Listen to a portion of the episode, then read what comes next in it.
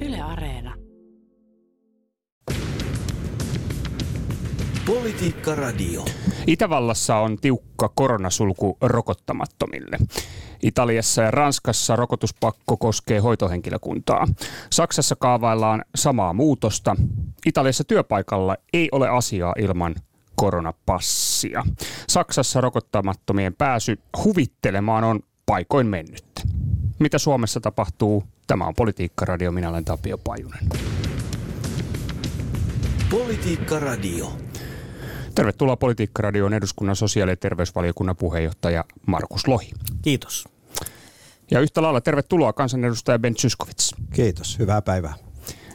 Itävallassa alkoi tiukka koronasulku. Italiassa ja Ranskassa rokotuspakko koskee hoitohenkilökuntaa, samoin Kreikassa, Unkarissa, Britanniassa, Saksassa joko kaavaillaan samaa muutosta tai se on jo tehty. Italiassa työpaikalla ei ole asiaa ilman koronapassia tai testiä ja Saksassa rokottamattomien pääsy huvittelemaan on monin paikoin mennyttä. Niin hyvät vieraat, milloin Suomessa toteutetaan vastaavia muutoksia? Markus ensin.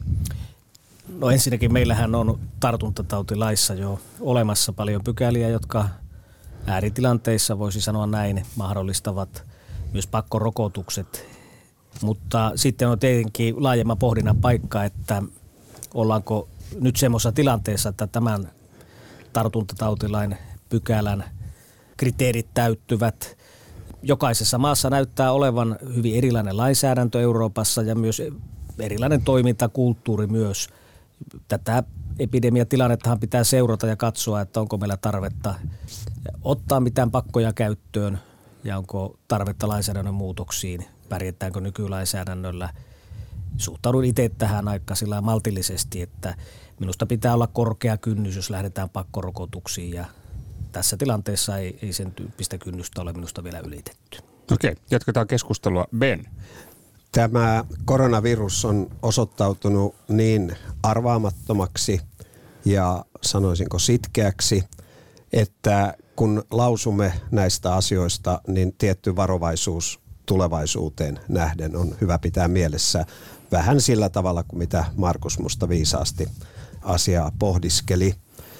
Tässä on tietysti aina viime kädessä käsillä eräänlainen intressivertailu. Että jos me ajatellaan vaikka sote-henkilöstön velvollisuutta ottaa rokote, se on heille, osalle heistä, onneksi pienelle osalle hyvin vastenmielinen ajatus. Ja siinä on niin kuin heidän oikeus versus sitten sellaisten potilaiden oikeus, jotka joutuvat vaikkapa heidän potilaikseen ja jotka ovat riskissä sairastua tämän rokottamattoman henkilökuntaan kuuluvan ihmisen vuoksi. No tässä intressivertailussa on kai aika helppo sanoa, että tämän potilaan oikeus viime kädessä elämään on suurempi kuin tämän tuota vaikka perushoitajan haluttomuus ottaa rokote. Eli viime kädessä joudutaan näitä pohtimaan myös koko yhteiskunnan tasolla. Että voidaan ajatella, että joudutaan koko yhteiskunnan tasolla palaamaan joihinkin sulkuihin, joka koskisi kaikkia, ihmiset ei pääse elämään normaalia elämää, vai edellyttää esimerkiksi rokote kattavuutta tai koronapassia. Eli tässä on näitä kysymyksiä. Mä itse aloittaisin helpoimmista kysymyksistä, eli ottaisin ne matalalla roikkuvat hedelmät. Esimerkiksi tänä päivänä Suomessa. Koronapassi on sallittu vain tilanteessa, jossa on rajoituksia vaikkapa ravintoloissa ja sitten koronapassi käyttöön ottamalla siinä ravintolassa näistä rajoituksista voidaan vapautua. Sen sijaan, jos meillä on vaikka konserttijärjestäjä, joka meille boomereille, minä olen siis sellainen, haluaa järjestää konserttia ja toivoo vähän iäkkäämpää väkeä ja soittaa Dallapea ja laulaa Danny ja Katri Helena, niin hän ei voi tämän päivän Suomessa nykyisen lainsäädännön vallitessa vapaaehtoisesti ilmoittaa, että tähän tilaisuuteen pääsevät vain ne, joilla on koronapassi. Ja tällähän hän, tämä yrittäjä, konserttijärjestäjä, pyrkisi houkuttelemaan asiakkaita turvallisin mielin tulemaan. Ja meillä on tehty tästäkin perustuslaillinen ongelma. Meillä on poliitikkoja tuolla aamutelkkarissa ja täällä politiikkaradiossa sanomassa, että juu, koronapassin laajentamista selvitetään, mutta kun siihen liittyy tämmöisiä perustuslaillisia oikeudellisia ongelmia, että onko se syrjintää, jos näille, joilla ei ole koronapassia sanotaan, että sä et tähän konserttiin pääse, kun perustuslaki tietysti tuntee sen, että terveydentilan perusteella tapahtuva syrjintä on yksi kielletty syrjintäperuste. Mutta siellä perustuslaissa sanotaan myös, että ilman hyväksyttävää perustetta ei saa asettaa eri asemaa. No eikö se ole aika hyvä peruste, että halutaan suojata sinne konserttiin tulevia ihmisiä saamasta tautia. Ja vaikka siinä on tämän yrittäjän, voi sanoa niin bisnesintressi viime kädessä takana, niin on mielestäni aika hyvä peruste. Meillä tänä päivänä hyväksytään se, että jos meillä on ravintola, niin se voi asettaa bisnestä edistääkseen semmoisen ikärajan, että sinne pääsee vain 20 vuotta täyttäneet, tai oli, aikaisemmin ainakin oli muistaakseni baakarissakin 24 vuoden ikäraja se on peruslain mukaista ilmeisesti. Hmm. Ihan bisnesintressä, että teinit ei tule sinne riehumaan, niin ravintoloitsija laittaa ikärajaa. Niin se hyväksytään. Mutta eikö koronapassi sitten ole peruslain mukainen mukaan? Mä voisin tästä puhua pitempään siitä, että miten meillä kaikissa asioissa – ei lähdetä siitä, että eduskunta ja hallitus tekee tämän intressivertailun, vaan soitellaan, media soittaa ja, ja tuota, perustuslakivaliokunta kuulee kolme neljä proffaa, jotka vielä on keskenään eri mieltä, mikä on ihan luonnoista, ja eräällä niin ulkoistetaan tämä intressivertailu sitten näille valtiosääntöasiantuntijoille, vaikka se kuuluu eduskunnalle ja hallitukselle. Okei, okay, erilaista mediavaikuttamista, mutta Markus avaa hallituksen ajattelua. Siis tilanne on, on se, että hallitus pohtii koronapassin käyttöä laajentaa ravintoloista ja tapahtumista myös työpaikoilla. Tämä on tämä, minkä ministeri Kiuru muun muassa on todennut julkisuuteen. Ja toisaalta meillä on sellainen tilanne, että Euroopassa leviää ajattelu ihmisten periaatteessa ö, käytännössä jakamisesta kahteen leiriin. Rokotetuilla on enemmän vapauksia kuin rokottamattomilla. Ja taustalla on se ilmiö, että tartunnat kasvavat jyrkästi rokottamattomien parissa. Että tämä sama ilmiö toistuu joka puolella. Se toistuu myös Suomessa. Haluaisin aloittaa sillä, että kun äsken totesin, että edustan itse aika maltillista linjaa pakkorokotuksiin, niin joka tapauksessa kannustan kyllä kaikkia rokottamaan itsensä. On kiistaton tieteellinen näyttö, että rokotetut sairastuvat paljon lievemmin tähän tautiin ja heikommin myös levittävät tätä tautia. Mutta kyllähän tämä pohdinnan tekee ongelmalliseksi se, että tämä ei estä täydellisesti sen viruksen saamista tietenkään tämä rokote. Ja myös on, on näyttöä siitä, että rokotetutkin levittää tätä virusta jonkun verran, mutta korostan sitä selvästi heikommin kuin sitten rokottamattomat. Minä en tarkalleen tiedä tietenkään sitä pohdintaa, mitä hallituksen piirissä on käyty, mutta minusta ihan vastapainolla tavallaan sille, että suhtaudun rokotepakkoon varauksellisesti. Minusta vastapainona sille pitää meidän sallia, että me ottaisimme käyttöön, kuten tuossa edellä Ben totesi, niin laajemmin tämän vapaut, tavallaan ajattelisimme vapaammin, että voimme ottaa käyttöön tämän koronapassin. Ja sehän on siinä mielessä ei ole syrjivää, eikä minusta kannattaisi lähteä liian syvälle tämmöisiin perustuslaillisiin pohdintoihin tässä, koska myös sairastetulla taudilla tai puhtaalla testituloksella pystyt koronapassia käyttämään.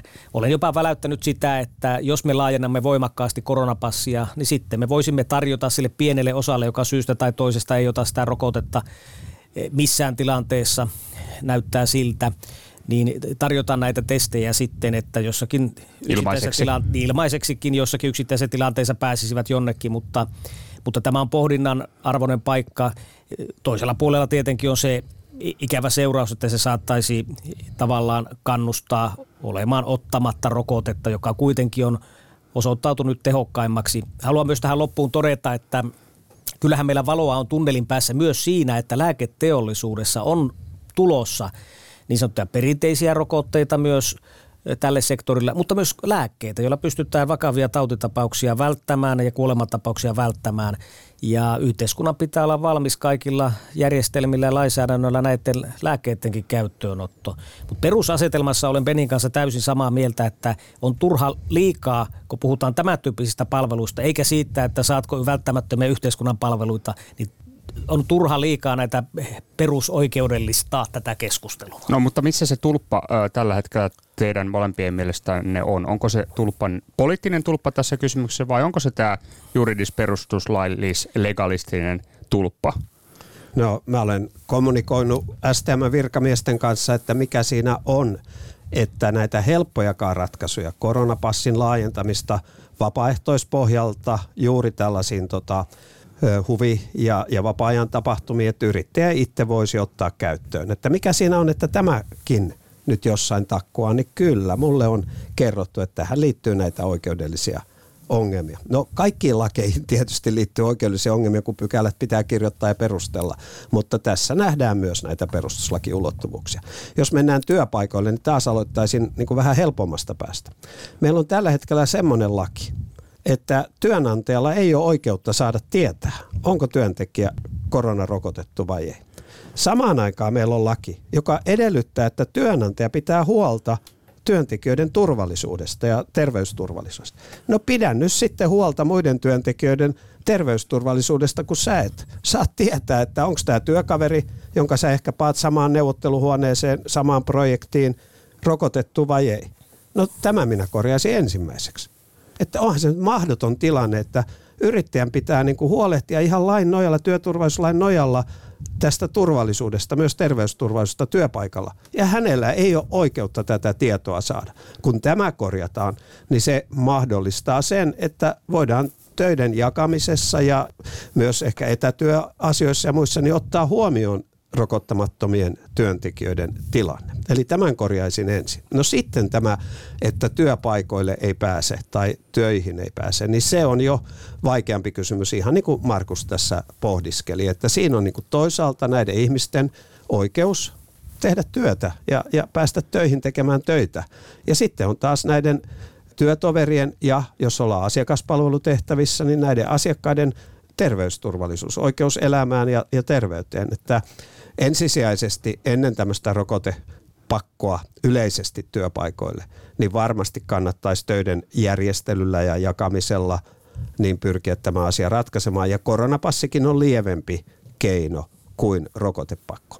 Vielä sanon lopuksi sen, että kun mennään sote-henkilöstöön ja siellä on syöpähoidoissa olevia hyvin haavoittuvia ihmisiä, niin kuten Markus ihan alussa sanoi, niin meillä nyt jo tartuntatautilaki – mahdollistaa tai itse asiassa edellyttää sitä, että töiden järjestelyssä siellä vaikkapa hoitolaitoksessa, niin jos on rokottamattomia henkilöitä, niin siinä töiden järjestelyssä pitää toimia niin, että he eivät ole siinä tilanteessa ja tilassa, jossa tällaiset haavoittumassa asemassa olevat potilaat ja asiakkaat voi sairastua. No nyt juristit on näköjään vähän eri mieltä siitä, että mihin kaikkeen tämä pykälä joustaa tai, tai mitä kaikkea se sallii, mutta tässäkin tullaan siihen, että jos ei työnantajalla ole edes oikeutta tietää, että onko henkilöllä rokotussuoja vai ei, niin aika vaikea sitten tätäkään pykälää on lähteä sen mukaisesti töitä järjestelemään. Mm.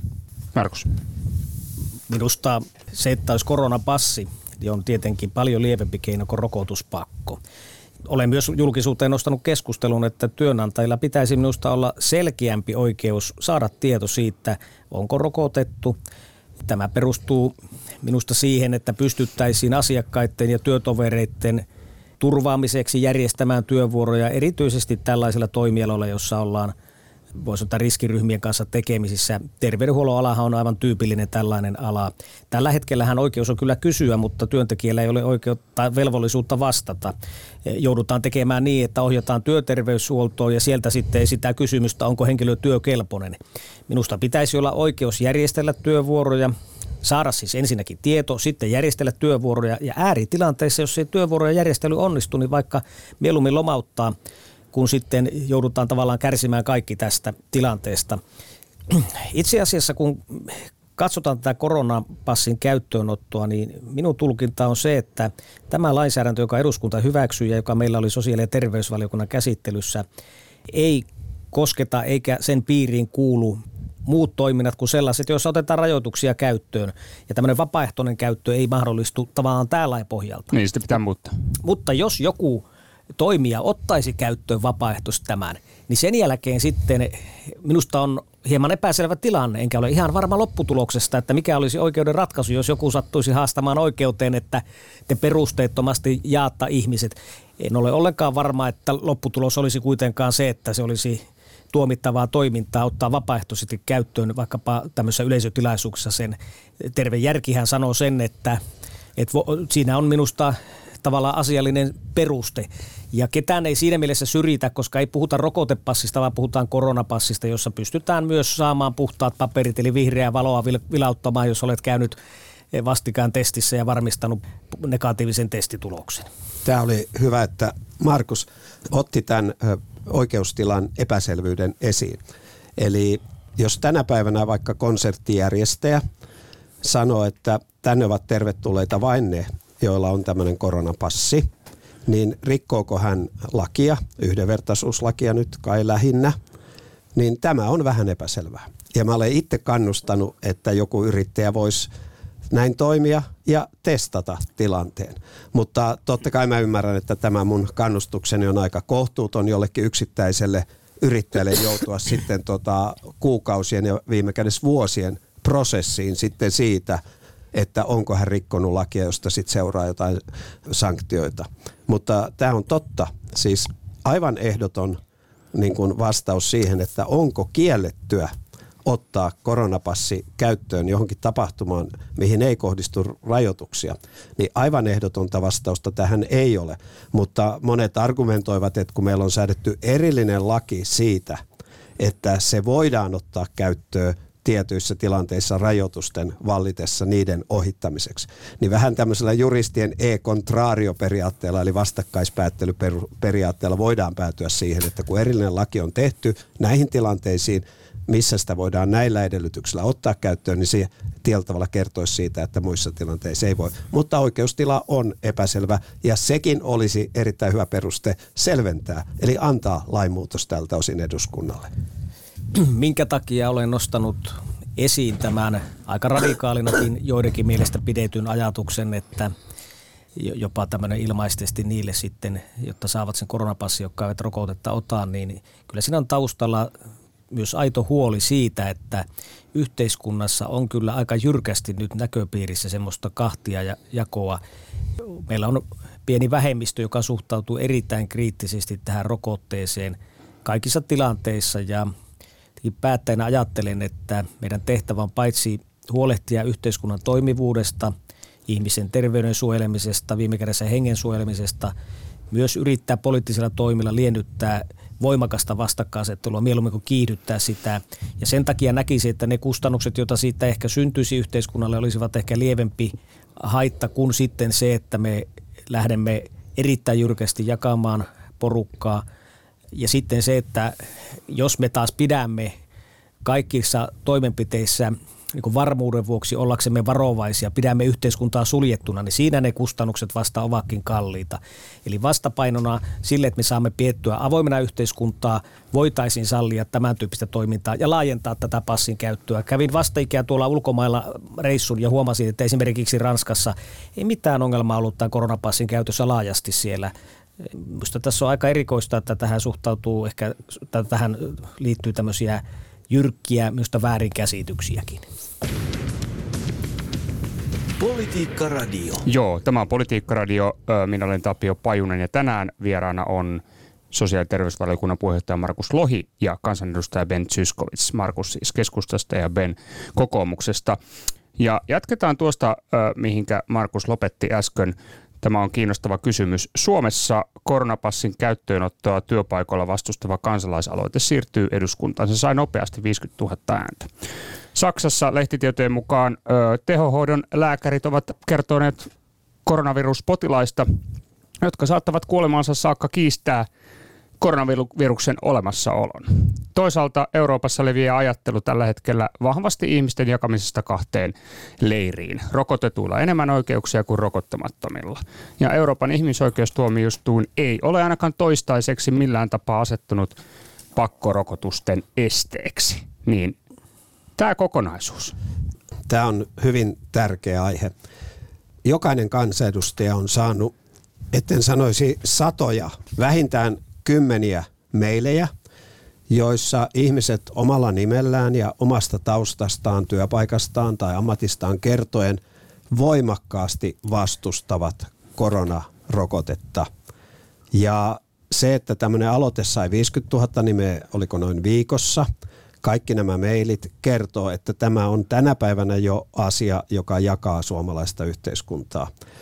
Ja jakaa en sano määrällisesti, miten jakaa, niin kuin ei varmaan kovin tasan, mutta nämä ihmiset, jotka on vastaan, ne on erittäin kiihkeitä tässä kannassaan. Ja totta kai siellä on paljon disinformaatiota, siis väärää tietoa. Esimerkiksi kun viittasit Euroopan ihmisoikeustuomioistuimeen, niin me kaikki kansanedustajat on saatu mailia, jossa väitetään, että Euroopan ihmisoikeustuomioistuin on asettanut tämmöistä korona rokotepakkoa vastaan, vaikka siinä viitataan Euroopan neuvoston parlamentaarisen yleiskokouksen kantoihin, jotka eivät samalla tavalla ole oikeudellisesti sitovia, enkä mä ole ihan varma, että onko niitäkään referoitu oikein, mutta Euroopan ihmisoikeustuomioistuin ainakaan asia ei ole käsitellyt. Eli tämä nyt jo kärjistää ristiriitoja suomalaisessa yhteiskunnassa ja kuten on nähty, niin tuolla joka maassa, jossa on jopa väkivaltaisia mielostuksia Italiassa ja muualla. Eli poliitikkojen todellakin pitää pyrkiä toimimaan niin, ettei näitä ristiriitoja ainakaan kärjistetä. Se ei ole ihan helppoa, koska tässä on tätä intressivertailua. On sellaisia kustannuksia, jotka ei välittömästi näy. Esimerkiksi kuinka paljon syöpäleikkauksia, sydänleikkauksia ja muita joudutaan siirtämään – ja siitä aiheutuvia ongelmia sitten kestämään ja ehkä inhimillisiä tragedioita kestämään siitä johtuen, että on niin paljon koronapotilaita, pääosin rokottamattomia koronapotilaita sairaaloissa. Eli tämä on esimerkiksi yksi tämmöinen kustannus, inhimillinen ja taloudellinenkin kustannus, mutta ennen kaikkea inhimillinen, joka ei sillä tavoin näy. Tämä lietsonta näitä koronarokotuksia vastaan, niin mulla on kyllä oma epäilyni siitä, että se ei ole ihan kansallista alkuperää. Ja Hybridivaikuttamista. Että, kyllä, uskon itse, että, että siellä on Venäjä kyllä takana näissä demokraattisissa Länsi-Euroopan maissa, josta on jo näyttöä, kun yritettiin tämmöisiä somevaikuttajia ostaa jakamaan disinformaatiota, misinformaatiota ja on nähty viime päivinä Valko-Venäjän Puolan rajoilla ja muualla, että kyllä tätä vaikuttamista on. Kaikin keino pyritään horjuttamaan läntisten demokratioiden tilannetta. Eli suomalaisten poliitikkojen on oltava maltillisia ja harkitsevia, ettei tilanteita kärjistetä. Mutta niin kuin ihan ekas puheenvuorossani sanoin, tämä virus on niin arvaamaton ja sitkeä, että me ei nyt voida ehdottomasti sanoa – että mitä ehkä kolmen kuukauden päästä ehdottomasti ei saisi tehdä. Hmm. Markus. No kaksi näkökulmaa. Ensinnäkin tähän kansalaisaloitteeseen. Olen samaa mieltä siitä, että taustalla on myös paljon tämmöistä disinformaatiota, väärää tietoa ja myös semmoista, että näyttää osa kyseenalaistavan kaiken virallisen tiedon ja viranomaistiedon myös, joka on erittäin suuri haaste meille päättäjille – mutta samalla se osoittaa kyllä lukuisien muiden kansalaisaloitteiden kanssa, että kyllähän tämä kansalaisaloitejärjestelmä on aika lailla sen tyyppinen, että kaikki semmoiset asiat, jotka herättävät voimakkaita tunteita, niin ne keräävät kyllä aika nopeasti se 50 000 nimeä ja silloin tulevat eduskuntaan ja meillähän on tullut niitä nyt sitten kymmenittäin näitä kansalaisaloitteita. Eli että tästä päättelisi sen niin kuin ähm, pidemmälle meneviä johtopäätöksiä? No kyllähän se, kyllä se vakavasti pitää ottaa ja kyllähän se kertoo, että, että paljon on niitä, jotka suhtautuu kriittisesti, mutta se kertoo myös tämän toisen ilmiön, että niissä asioissa, jotka herättävät voimakasta tunnetta, on helppo saada nopeasti nimiä melkeinpä asiassa kuin asiassa, mutta sitten on tämä pakkorokotus – Meillähän on siellä tartuntatautilaissa tosiaan se 47 pykälä, joka jo säätää, että semmoinen voidaan ottaa käyttöön. Ja siellä on kaksi kynnystä. Toinen on se, että valtioneuvoston asetuksella eli poliittinen harkinta ja toinen on sitten tämmöinen lääketieteellinen arviointi. Eli, eli jos on välttämätöntä väestön tai sen osan hengelle ja terveydelle vakavaa vahinkoa aiheuttavan yleisvaarallisen tartuntataudin leviämisen ehkäisemiseksi. Hmm. Ja eli asetuksella hallitus periaatteessa voisi hoitaa Kyllä, ja silloin ei, kun tämä asetuksella hoidettaisiin, niin ei tulisi edes tätä Benin ensimmäisessä puheenvuorossa nostavaa perustuslakiarviointia, vaan se valtioneuvosto, hallitus siis päättäisi tästä. Kyllä. Mutta kyllähän tämä lääketieteellinen arviointi on aika perusteellista tässä ja pitää olla ja se kynnys on korkealla, nimittäin kun luetaan niitä perusteluja, niin siellähän viitataan tämmöiseen terrori-iskuun ja, ja, ja isorokkoepidemiaan. Eli se on laitettu hyvin korkealle se kynnys ja oma tulkintani on, että tässä tilanteessa tämän pykälän kynnys ei täyty. Eli jos haluttaisiin nykytilanteessa ottaa käyttöön, niin jouduttaisiin kyllä lainsäädäntöä hieman korjaamaan. Tulkisin ainakin tässä tilanteessa tämän näin, mutta e, hmm. voi olla, että on erilaisiakin tulkintoja. No mitenkä oma tulkintasi Ben tästä Joo, tämmöinen yleinen rokotuspakko – niin tuota, kynnys on korkea ja pitää ollakin, vaikka sitten itse toimeenpanoa valtioneuvoston asetuksella siinä on varmasti ajateltu tämmöistä aika, aikajännettä, että tulee joku vaikka biologinen terroriisku ja sitten hyvin nopeasti pitää pystyä toimimaan. päätös. Että niin kuin sanoin, lähtisin helpoimmasta päästä. Laajentaisin koronapassia, antaisin työnantajalle töiden järjestelemistä varten mahdollisuuden tietää henkilöstön koronarokote tilanteesta ja menisin sotepuolelle, jossa niitä haavoittuvia asiakkaita vähän niin kuin määritelmän mukaan jo on. Ja sinne laajentaisin. Sitten menisin koronapassin kautta ja kaiken tämän tekisin ennen kuin säätäisin yleisen rokotuspakon. Mutta kuten sanoin, aivan ehdottomasti tänä päivänä ei voi tietää, mitä esimerkiksi kolmen kuukauden päästä pidämme täysin välttämättömänä. Mm. Itävalta on kiinnostava ö, paikka. Siellä on todella tiukka koronasulku tällä hetkellä. Rokottamattomille. Rok- Kyllä, nimenomaan. He saavat poistua kotoa vain rajoitetusta syistä. Ruokaostoksille, töihin, lääkäriin tai ottamaan rokotteen luonnollisesti. Ja jos katsotaan poliittisesti Itävaltaa, niin siellä oikeistopopulistinen vapauspuolue FPÖ ja puolueen puheenjohtaja Herbert Kickl niin on ollut erittäin kriittinen koronarokotuksia kohtaan. Ja hän kutsuu, tämä puolueen puheenjohtaja on kutsunut rokottamattomien koronasulkua koronafasismiksi. Silti maassa on erittäin tiukka sulku tällä hetkellä päällä. Niin miten te tulkitsette poliittisesti tätä kokonaisuutta?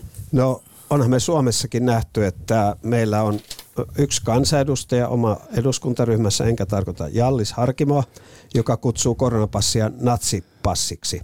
Ja me kansanedustajat saadaan meilejä, jossa koronapassia ja velvollisuutta ottaa sellainen käyttöön verrataan holokaustin aikaisiin hirmutekoihin. Täysin käsittämätöntä mulle. Mutta mitä tämä niinku poliittisesti kertoo? Suomessakin, mitä enemmän oikealle mennään, tarvitaan nyt perussuomalaisia ja siellä ehkä vielä niin kuin laita puolen kulkijoita, niin tota, Suomessakin niin jotenkin tämä hyvin oikeistopopulistinen suhtautuminen on ottanut siipiensä suojiin näköjään myös nämä rokotekriittiset. Ja nämä samat tahot vähän niin kuin on myös sellaisen miss- ja disinformaation uhreja – joissa takana ovat kaiken maailman epäilyttävät piirit, jotka ainakin aikaisemmin on tullut tunnetuiksi hyvistä suhteistaan Venäjään tai antisemitismista tai muuta. Eli kyllä tässä joku tämmöinen hyvin sekalainen seurakunta on taustalla tätä viestiä levittämässä. Tällä en tietystikään sano, että jokainen ihminen, joka omakohtaisesti on huolissaan että mitä semmoinen rokote voisi hänelle aiheuttaa vaikka sivuvaikutuksia, että hän olisi joku tuota ääriajattelija. Mutta mm. jos katsoo poliittista kenttää, näin tarkkaan en tuota Itävallan tilannetta tuntenut, niin jotenkin näyttää siltä, että sieltä oikeistopopulistien oikealta laidalta niin kuin löytyy poliittista tukea tällaiselle ajattelulle. Johtuuko se yleisestä tiedevastaisuudesta, yleisestä viranomaisvastaisuudesta? En osaa sanoa. Onko sama tilanne Ranskassa, en tiedä, onko siellä Lepenin porukat ja Italiassa nämä Matteo Salviinit rokotuksia vastaan. Ilmeisesti on. Onko siinä joku Venäjä-yhteys? Hyvä kysymys. Markus. No kyllähän tämä kertoo juuri siitä aika voimakkaasta kahtiajaosta, joka on hyvin tyypillistä tähän aikaan myös laajemmin.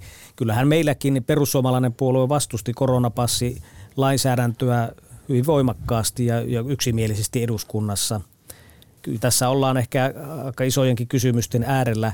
Minusta on tärkeää, että ne, joilla on se tieteellinen tieto uusin, niin he siitä avoimesti ja, ja laajasti informoimat, koska jos ei siitä julkisesti puhuta siitä uudesta tiedosta ja, ja sitä levitetään, niin disinformaatio, väärä tieto saa valtaa. Ja minusta on hankala, jos poliittinen päätöksentekijä lähtee perustelemaan omaa tekemistään aivan muilla kuin tieteellisillä uusimmalla tiedolla. Mihin me sitten perustamme? Eihän se, että onko joku rokote tehokas toimenpide koronan ehkäisemiseen, epidemian ehkäisemiseen, ei se pitäisi olla mikään poliittinen mielipidekysymys, vaan lääketieteellinen tutkimustietoon perustuva fakta. Ja jos tämä kyseenalaistetaan, niin ollaan minusta todella heikolla jäällä silloin. Eli kyllä kaikki toimenpiteet pitää perustua uusimpaan tieteelliseen tietoon – lääketieteelliseen analyysiin ja siihen pitää myös kaikki poliittinen toiminta perustua. Tämä on meillä nyt myös haastettu tämän yhteydessä ja se vaikeuttaa päätöksentekijöiden vuoropuhelua. Tota, tähän loppuu vielä. Euroopassa siis on tilanne, että siellä ihmisillä on eri oikeuksia tällä hetkellä suhteessa koronarokotukseen. Ja taustalla on ilmiö siitä, että tartunnat kasvavat rokottamattomien parissa jyrkästi. Sama ilmiö toistuu myös Suomessa. Mitä meillä nyt tapahtuu? Siis laajennetaanko Suomessa koronapassia sosiaali- ja terveysalalle ensi vaiheessa, sen jälkeen laajemmin muuhun työelämään? Markus Lohi. Meillä ei ole vielä tarkkaa tietoa siitä. Nyt nähtäväksi jää, tullaanko laajentamaan. Se on nyt tiedossa, että lausuntokierroksella on näiden koronarajoitusten jatkaminen ensi vuoden vaihteesta ensi vuoden kesään saakka – mutta vielä ei ole tiedossa tarkalleen tätä koronapassin mahdollista laajentamista. Mutta sen haluan tähän todeta loppuun, että samaan aikaan kun on pieni kriittinen vähemmistö, niin valtaosa ihmisistä ovat huomanneet, että kun he ottavat rokotteet, käyttävät koronapassia, he pystyvät vapaasti elämään, jopa vapaasti matkustamaan eri puolilla Eurooppaa ja sillä tavalla normaali elämä on mahdollista. Ja tämä on kyllä rohkaissut kyllä Siis sitä suurta enemmistöä se pitää muistaa. Valtaosa ihmisistä on rohkaisu ottamaan rokotteen – ja, ja tätä kautta suojaamaan itsensä ja hoitamaan tätä epidemiatilannetta Suomessakin. Ben. Mä olen kuvannut tätä polkua, jota mielestäni nyt pitää kulkea. Ensin laajennetaan koronapassin vapaaehtoista käyttöä niihin tapahtumia tilaisuuksiin, joissa se tällä hetkellä ilmeisesti, oikeustila on epäselvä, on sallittua vain voimassa olevien rajoitusten väistämiseksi. Ensimmäiseksi se. Toiseksi työnantajalle oikeus saada tietää töiden järjestelmistä varten ja asiakkaiden ja työntekijöiden työturvallisuuden varmistamista varten, että onko työntekijällä koronarokote vai ei. Kolmanneksi sote-puolelle rokotevelvollisuuden laajentaminen. Neljänneksi koronapassin käytön laajentaminen tarvittaessa myös tuota näiden tapahtumien ja tilaisuuksien ulkopuolelle. Tämän tekisin kaiken ennen kuin menisin siihen, että pitääkö joku korona pakko säätää ja, ja estää ihmisiä pääsemästä töihin rokottamattomina. Eli mennään nyt ensin näitä, mitkä nyt jo on nähty tarpeellisiksi ja jotka minun käsittääkseni pitäisi olla aika helppo säätää. Eihän se koskaan lainsäätäminen helppoa ole, mutta kuitenkin helpompaa kuin laajentaa hyvin laajasti tämmöinen esimerkiksi rokotepakko. Hmm. Tilannehan on potentiaalisesti voi olla aika kiireellinen. Mehän me emme tiedä, mikä on tilanne esimerkiksi viikon päästä. No emme tiedä sitä, mutta tätähän teki seurataan hyvin, hyvin tiiviisti ja kyllähän valtioneuvostolla on myös äkillisiin toimenpiteisiin, jos tilanne yhtäkkiä ryöstäytyy käsistä, niin työkalut olemassa. Eli se, asetus. Ja, joo, kyllä. Niin, ja, ja, ja me voidaan, hätäjarru, että hät... voi rajoitukset mm. nopeasti voimaan, jolloin taas ollaan siinä, että rajoitetaan kaikkien oikeuksia sen vuoksi, että meillä on tietty vähemmistö, joka ei ole rokottautunut. Kyllä. Tässä tätä intressivertailua sitten joudutaan tietysti tekemään. Ja kaikilla tavoilla pitäisi välttää näitä laajoja rajoituksia. Ja tässä minusta Beni luetteli hyvin sitä polkua, millä esimerkiksi voidaan vähentää ja, ja välttää. Olemme siis isossa kuvassa tästä asiasta hyvin samaa mieltä, mutta tähän liittyy tietenkin paljon yksityiskohtia, joita pitää myös hioa ja varmistaa muun muassa se, että jos meillä laajennetaan näitä koronapassia, niin pitää varmistaa, että EUn ulkopuoleltakin tulevat eh, matkustajat, jotka pääsevät siis vastaavalla asiakirjalla Suomeen, niin sekin käy silloin koronapassin, että meillä ei tämmöiset kansainväliset isot tapahtumat peruunnu sen takia, että meillä järjestelmät eivät ole fiksuja näiden suhteen, mutta keinoja on olemassa. Minusta toistaiseksi tilanne on meillä nyt aika vakaa, eikä paniikki ole syytä. Työkaluja löytyy ja näitä pitää kehittää. Okei, seurataan tapahtumia, katsotaan mitä tästä seuraa. Euroopassa on aika tiukat tilanteet monessa maassa tällä hetkellä. Mutta kiitoksia tästä keskustelusta Markus Lohi, sosiaali- ja terveysvalikunnan puheenjohtaja. Kiitoksia ja oikein hyvää päivän jatkoa. Ja kansanedustaja Ben Zyskowicz. Kiitos. Kiitoksia. Minä olen Tapio Pajunen ja tämä on Politiikka Radio. Politiikka Radio.